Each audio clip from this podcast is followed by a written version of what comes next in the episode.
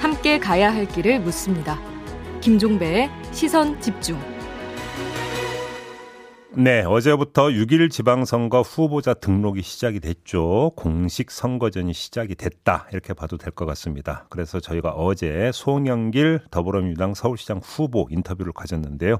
자, 오늘은 오세훈 국민의힘 서울시장 후보 전화로 만나보겠습니다. 나와 계시죠?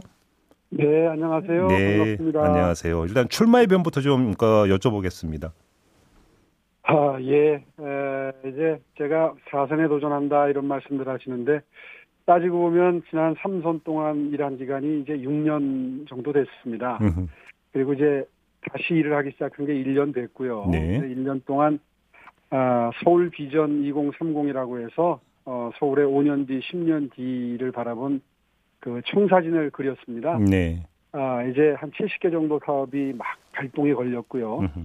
예, 이게 다시 뒤집히고 흔들리지 않도록 쭉 밀고 나가서 어, 시민들의 삶의 질이 올라갈 수 있도록 최선을 다해 보겠습니다. 아, 꼭 계속 일할 수 있도록 도와주십시오. 알겠습니다. 어제 출마 선언한 곳을 보니까 서울 고로동 개봉 3구역 노후 주택가더라고요. 왜 이곳을 네. 선택을 하신 거예요?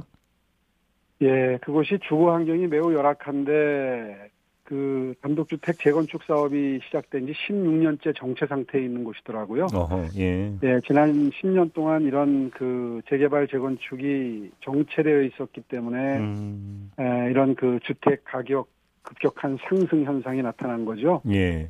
그 상징적인 공간을 택해서 출마 선언을 함으로써 어, 낙후된 아, 서남권 또 동북권, 서북권 아, 앞으로 잘 챙겨나가겠다 하는 의지를 담았습니다. 그러면 그 재개발 재건축 사업에 그러니까 힘을 쏟겠다, 속도를 높이겠다 이런 뜻으로 이해를 해도 되는 겁니까? 예, 그게 그 중요한 하나의 메시지고요. 예. 또 하나는 제가 1호 공약으로 내놓은 게 에, 저소득 취약계층 음흠. 아, 보호하기 위한 아, 4종 세트, 다시 말해서 생계는 안심소득으로, 네. 그리고 주거는 어, 고품질 임대주택으로.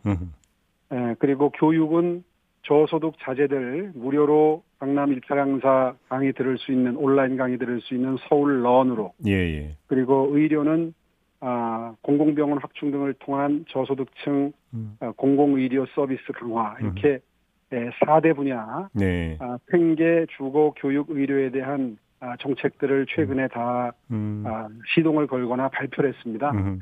아, 이 네 가지 저소득층, 취약계층을 위한 정책을 정말 아, 진심을 다해서 추진해 나가겠다는 의지도 담았습니다. 알겠습니다. 꼭 그 지금 그 말씀을 하시니까 보니까 어제 그 송영길 후보와 인터뷰가 기억이 나는데 안심소득 있잖아요. 네. 이거에 대해서 송영길 후보는 지금 500명을 대상으로 일단 지금 시범 실시에 들어간 거죠, 후보님. 그렇습니다. 예. 아, 이런 그 복지 틀을 완전히 바꾸는 큰 사업을 갑자기 시행할 수는 없고요. 음, 예, 한 2년 내지 3년 정도 시범 사업을 하면서 각종 장단점을 검토한 후에 네. 예, 보완을 해서 중앙정부와 협의해서 윤석열 정부 내에 전국으로 확대 시행하는 어. 것이 목표입니다. 근데 송영길 후보 500명이라는 숫자 그게 무슨 의미가 있느냐 그거 가지고 이런 시, 이런 취지로 이야기를 하던데 그게 이제 그게 아니라는 말씀이시고. 취지를 전혀 이해 못하셔서 그러죠. 음. 시범 사업을 그러면 뭐 수만 명 가지고 할 수 있겠습니까? 어. 아, 독일에서는 그보다 적은 숫자로 지금 기본소득 실험을 하고 있습니다. 그 부분이 지금 네. 그 조금 전에 그러니까 그 윤석열 그 정부 임기 안에 전국으로 실시한다라는 말씀을 주셨는데 그 윤석열 정부와도 협의가 끝난 지금 말씀입니까? 아, 그렇진 않죠. 시범 음. 사업의 성과가 나오기 시작해야 협의가 시작될 수 있겠죠. 아 그렇게. 근데 이제 이. 사업은 예. 중앙정부의 협조 없이는 할 수가 없는 사업입니다. 음. 왜냐하면 기초수급자 제도를 비롯해서 네. 차상위 계층에 대한 보호 대책 같은 것들을 전부 틀거리를 아, 바꾸는 거거든요. 지금 네, 네, 네. 기초수급자 계층에 서울만 하더라도 복지 사각지대에 있는 분들이 89만 가구나 됩니다. 예, 예. 예, 그분들까지 전부 얼마 전에 있었던 창신동 모자 그 사망 사건 있지 네, 네, 않았습니까? 네, 네. 예, 다 쓰러져가는 1억 7천만 원짜리 주택 하나 있는 것 때문에 기초수급자의 선정이 안 돼서 속수무책으로 돌아가셨죠. 네, 네. 이런 사례가 원천 봉쇄됩니다. 그러니까 지금 우리 애청자 여러분들 이해를 돕기 위해서 이제 잠깐 개념 설명을 하면 그 안심소득이라고 하는 게 이제 중위소득이라는 기준점을 잡아놓고 거기에 미치지 못하는 분들에게 중위소득까지 올 수 있도록 보전해 준다, 지원해 준다 이런 개념으로 이해를 하면 되는 거죠. 그렇습니다. 거의 예. 중위소득 그러니까 중위소득 85% 음. 이하 분들에게 음흠. 본인이 버는 것에다가 그 중위소득에 못 미치는 부분에 50%를 더 더해드리는 형식으로 네네. 사후 상박 그러니까 어려운 분일수록 더 음. 많이 도와드리기는 하는데 열심히 일하는 분들이 더 많은 혜택을 받을 수 있도록 설계가 되어 있습니다. 알겠습니다. 그래서 기초수급자분들이 받는 어, 생계급여나 주거급여, 뭐 자활급여 음. 이런 것들을 어, 전부 통폐합해서 도와드리는 어, 복지 시스템을 근본적으로 틀거리를 바꿔서 사각지대를 없애는 아, 그런 설계입니다. 알겠습니다. 조금 전에 이제 재개발 재건축에 대해서 이제 잠깐 말씀을 주셨는데 또 이런 말씀도 하신 바가 있습니다. 당분간은 공급보다는 신중 적으로 하려고 한다. 이런 말씀도 하셨는데 이게 어떻게 이거 조화를 이루고 어떻게 해석을 해야 되는 걸까요? 예, 지난 1년 동안 사실 주택 가격을 잡기 위해서 53개 구역의 재개발 재건축 지역에 굉장히 신속하게 속도를 내는 것을 진두지휘해 왔습니다. 예. 아, 그런데 최근에 이 새 정부 들어서 이제 재건축에 대한 그 규제 완화의 기대감 때문인지 약간 부동산 가격이 불안정해졌지 않습니까? 아, 아 예, 예. 아, 그래서 예, 예. 원희룡 국토부 장관 후보자와 아, 수시로 연락하면서 정교하게 속도 조절을 좀 하자. 음. 아, 이런 논의를 했고요. 음. 아, 앞으로도 어, 그런 그 타이밍에 맞춘 아, 또 그때 주택 수급 사정에 맞춘 어, 속도 조절은 아, 계속해 나갈 생각입니다. 어, 좀더 속도 조절이라고 하는 최상적 개념을 좀 더 구체적으로 예를 들어서 설명해 줄 수 있을까요? 어, 조금 과열되면 토지 거래 허가 구역을 확대 지정한다든가 어허. 아니면은 조합원 지위 양도 시점을 앞으로 땡기는 작업을 해서 투기 세력의 에, 그 주택 시장 진입을 막는다든가 예. 하는 여러 가지 규제책을 음. 시적절하게 에, 조절을 해서 음. 적용하겠다는 음. 뜻입니다. 아무튼 그 서울 지역에서의 주택 공급의 주된 루트는 재개발 재건축일 수밖에 없다 이런 판단이신 거죠?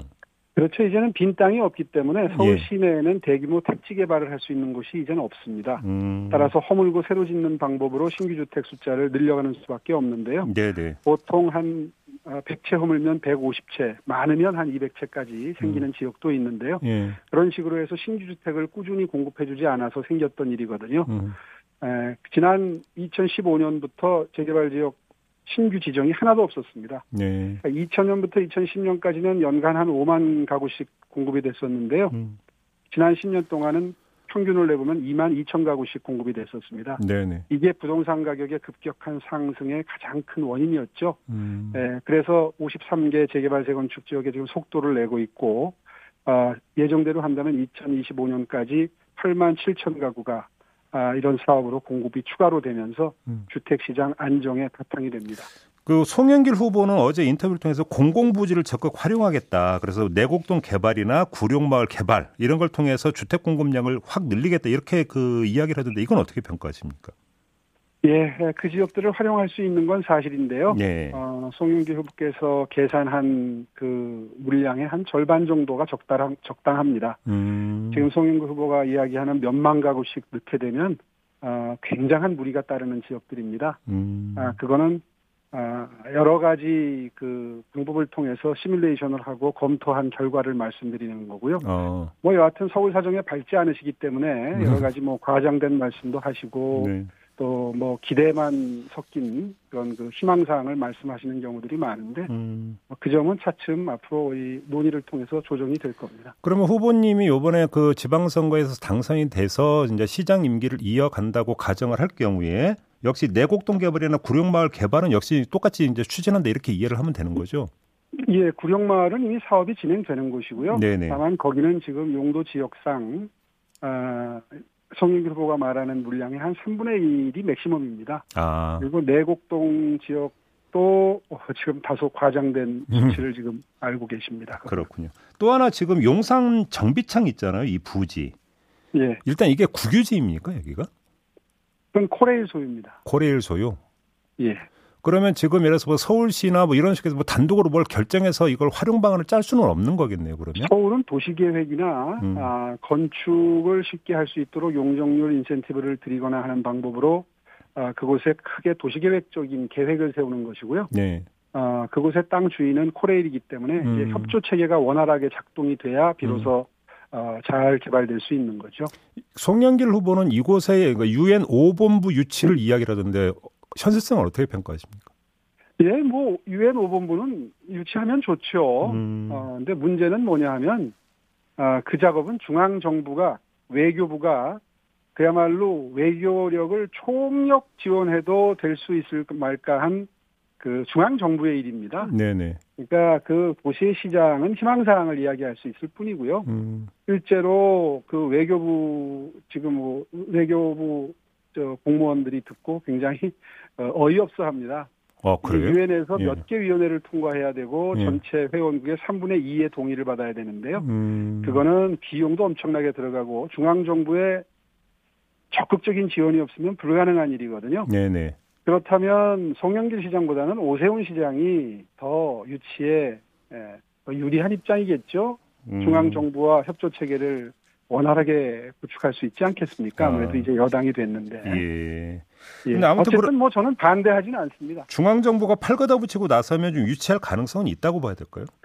전문가들 얘기를 들어보면 예. 어, 굉장히 어려운 작업이라고 합니다. 그래요? 그걸 서울에 줄 까닭이 없거든요. 음. 그러니까 그 중앙 정부가 아 뭐 정말 젖먹던 힘까지 다 해야 된다 이런 표현을 씁니다. 알겠습니다. 이 그 요즘 그 서울에서 택시 대란이 불거지고 있잖아요. 그래서 예. 일단 서울시에서는 뭐 새벽 1시까지 뭐 버스나 지하철 연장 운행하는 걸 이제 그 저도 뉴스로 봤는데요. 예. 근데 송영길 후보는 어제 어떤 말씀을 주셨냐면 아, 그 여기에 연장 운행에 들어가는 비용을 차라리 그러니까 택시 쪽 지원 쪽으로 돌려 가지고 택시 공급을 늘리는 게 현실적이지 않느냐. 이렇게 이야기를 하던데 어떻게 받아들이십니까? 예, 뭐 무슨 말씀이든지 다 아, 하실 수 있는데요. 네. 어, 현실을 알고 보면 그렇게 녹록치는 않습니다. 지금 택시 자체가 부족한 게 아니라 이미 코로나 2년 동안 배달업계로 옮겨간 기사분들이 예. 그쪽이 더 수익성이 좋기 때문에 이쪽으로 옮겨오지 않는 것이 문제거든요. 네, 네. 예, 그렇다면 택시 요금을 올려주는 게 유일한 방법인데 당장 그럴 수가 없지 않습니까?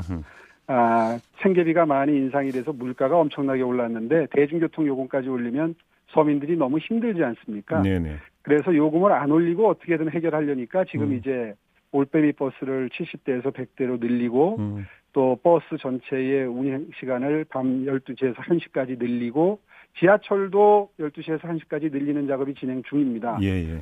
이게 시간을 땡길 때는 쉬웠는데 시간을 늘리자니까 노사 협의가 필요해요. 그렇죠. 예, 그래서 예. 6월 초쯤까지는 이제 시간이 걸리는 것이고요. 음, 음. 그 다음에 택시도 어 지금 한 열흘 정도 제가 어저께 후보 등록하고 이제 어저께부터 직무가 정지됐는데요.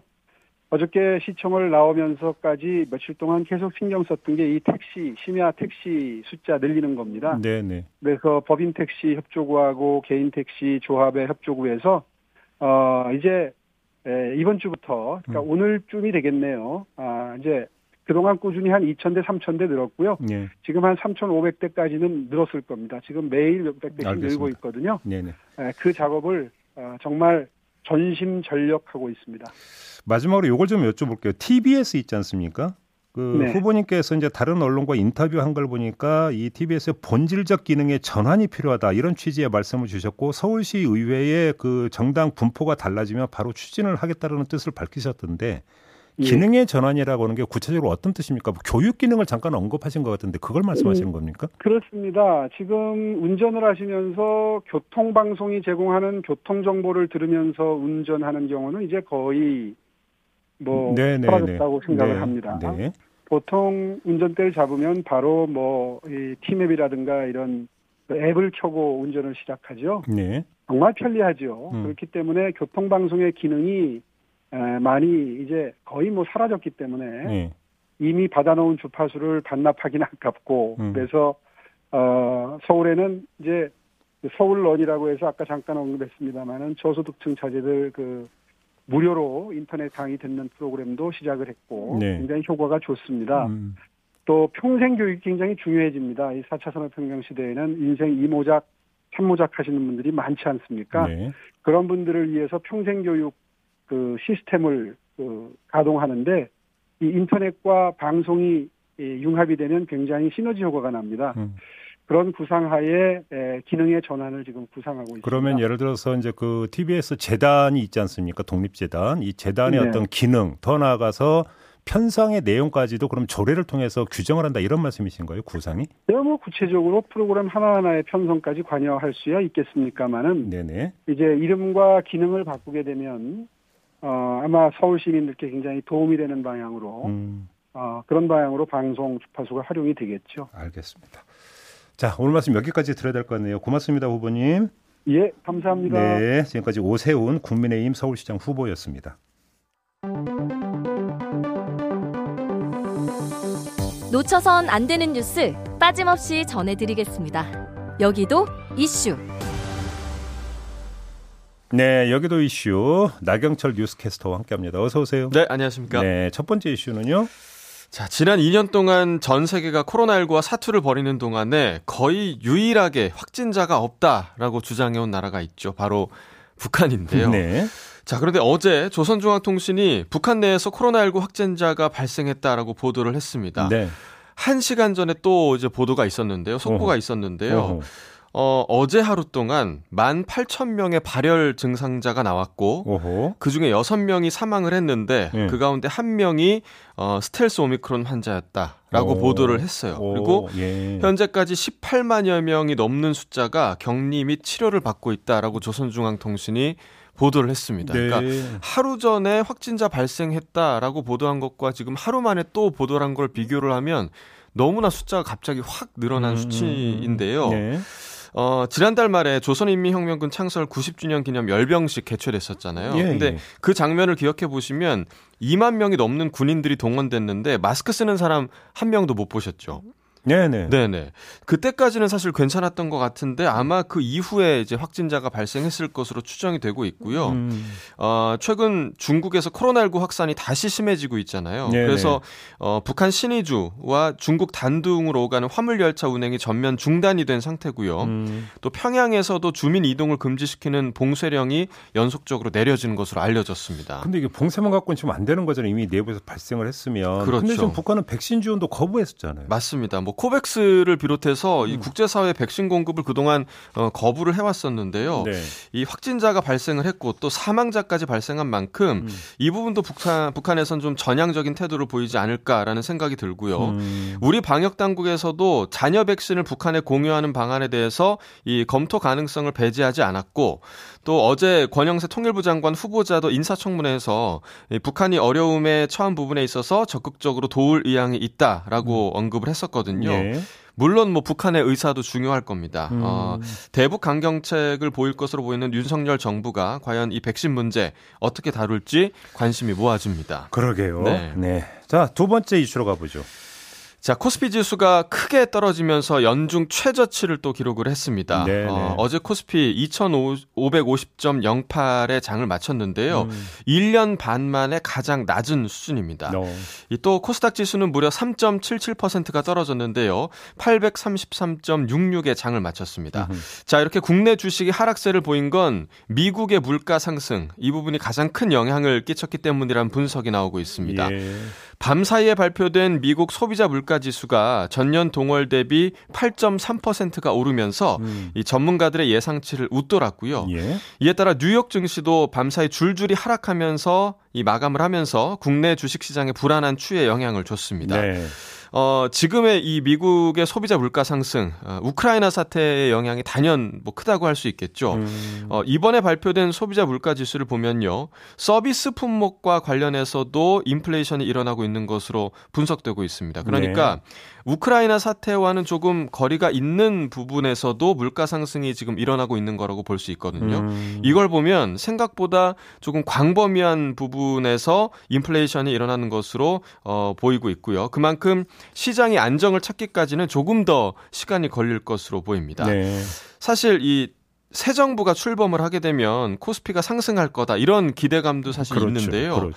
그런데 이 수치를 보니까 역사적으로 대통령의 취임이 주식 시장에 좋은 영향을 주는 경우가 거의 없었다고 합니다. 아, 그래요? 네. 예. 이명박 정부 출범 때 코스피 지수가 소폭 상승했던 걸 제외하고는 음. 모두 하락했다고 하고요. 어, 이 부분은 사실 국내 증시가 대내 변수보다는 대외 변수에 더 많은 영향을 받기 그렇죠. 때문으로 이제 분석이 되고 음, 있습니다. 음, 음. 이렇게 쉽지 않은 국내외 경제 환경에서 과연 새 정부가 또 어떤 해답을 가지고 있을지 그러니까요. 지켜볼 대목인 것 같습니다. 주식을 넘어서 경제 전반에 지금 대외 악재가 너무나 지금 여러 가지로 한꺼번에 맞습니다. 몰려오고 있기 네. 때문에 어떻게 헤쳐나갈지 이게 지금 가장 큰 문제 아니겠어요? 네, 먹고 그렇습니다. 사는 게 기본인데. 알겠습니다. 자, 마지막 이슈로 가보죠. 자, 오늘 마지막 이슈의 제목을요. 문의가 아니라 균열이라고 라고 이렇게 적어 봤는데 네. 이 얘기가 아파트 얘기입니다. 오. 그러니까 마치 무늬처럼 느껴질 정도로 아파트 벽면에 균열이 생긴 건데요. 예. 아마 어, 유튜브를 통해서 보시는 분들 지금 아마 사진이 나가고 있는데요. 네네. 어, 그 함께 보실 수 있을 것 같습니다. 최근에 음. 그 인터넷의 한 직장인 커뮤니티에 이 사진과 함께 글이 올라왔는데 지은 지 2년도 안 된 아파트인데 이렇게 눈에 띄게 보이는 균열이 생겼다는 겁니다. 새 아파트인데? 네, 음, 그렇습니다. 음. 정말 그 무늬가 아닐까 생각되는 그런 패턴의 균열인데요. 음. 해당 아파트는 국토교통부 산하 국제자유도시 개발센터 JDC가 시행을 해서 한 건설사가 시공한 이 제주시 영평동의 네. 제주 첨단과학기술단지 내 공공 임대 아파트라고 음, 합니다. 음, 음. 이 균열 현상에 대해서 건설업계 전문가는 이러한 사선 균열, 이 균열은 아파트 아래 집안의 일부가 가라앉으면서 발생하는 오. 치마 증상 중 하나이지만 이 균열만으로는 치마 여부를 단정 짓기는 어렵다라는 의견을 밝히기도 했는데요. 이 JDC 측에서 어제 현장 실사를 하는 등 아파트 상태 확인에 나섰다고 하는데 사실 뭐 시행사나 시공사가 이렇게 늘 문제가 발생하고 나서 후속 조치를 취하는 게 반복되고 있거든요. 음. 어, 사람이 살 곳이잖아요. 음. 최근 광주 아파트 붕괴 사고도 그렇고요. 음. 집을 지을 때 속도 전에만 치우칠 것이 아니라 내 가족이 살 집을 짓는다라는 생각으로 좀 안전에 만전을 좀 기했으면 좋겠습니다. 그만 진짜 두 말하면 잔소리인 거죠, 그거는. 네, 근데 그렇습니다. 말 그대로 무늬만 새 아파트군요, 그러니까. 그런 그런 것 같습니다. 아, 이렇게 하면 안 되죠. 네. 네, 알겠습니다. 자, 마무리하죠. 나경철 뉴스캐스터와 함께했습니다. 고맙습니다. 네, 고맙습니다. 네, 오늘 날씨 알아보겠습니다. 이온 리포터. 네, 오늘 비나 빗방울이 떨어지는 곳이 있습니다. 경남 해안은 오전까지 빗방울이, 제주도는 낮까지 5에서 10mm 가량 비가 오락가락 하겠고요. 오후부터 밤 사이엔 강원도, 충남 남동 내륙, 충북, 전북 동부, 전남, 경상 내륙에 5mm 내외로 가끔 내리겠습니다. 경기 동부 그밖에 충남 내륙과 밤부터 내일 새벽 사이 경상 해안에는 빗방울이 떨어지는 곳이 있겠습니다. 대체로 흐리다 보니 낮 기온 어제보다 3, 4도 가량 낮고요. 밤부터 찬 바람이 불기 시작하겠습니다. 날씨였습니다. 네, 김종배의 시선 집중 2부 이렇게 마무리하고요. 8시 3부로 이어가겠습니다. 3부에서는 여야 경기지사 후보 릴레이 인터뷰가 준비되어 있습니다. 잠시만요.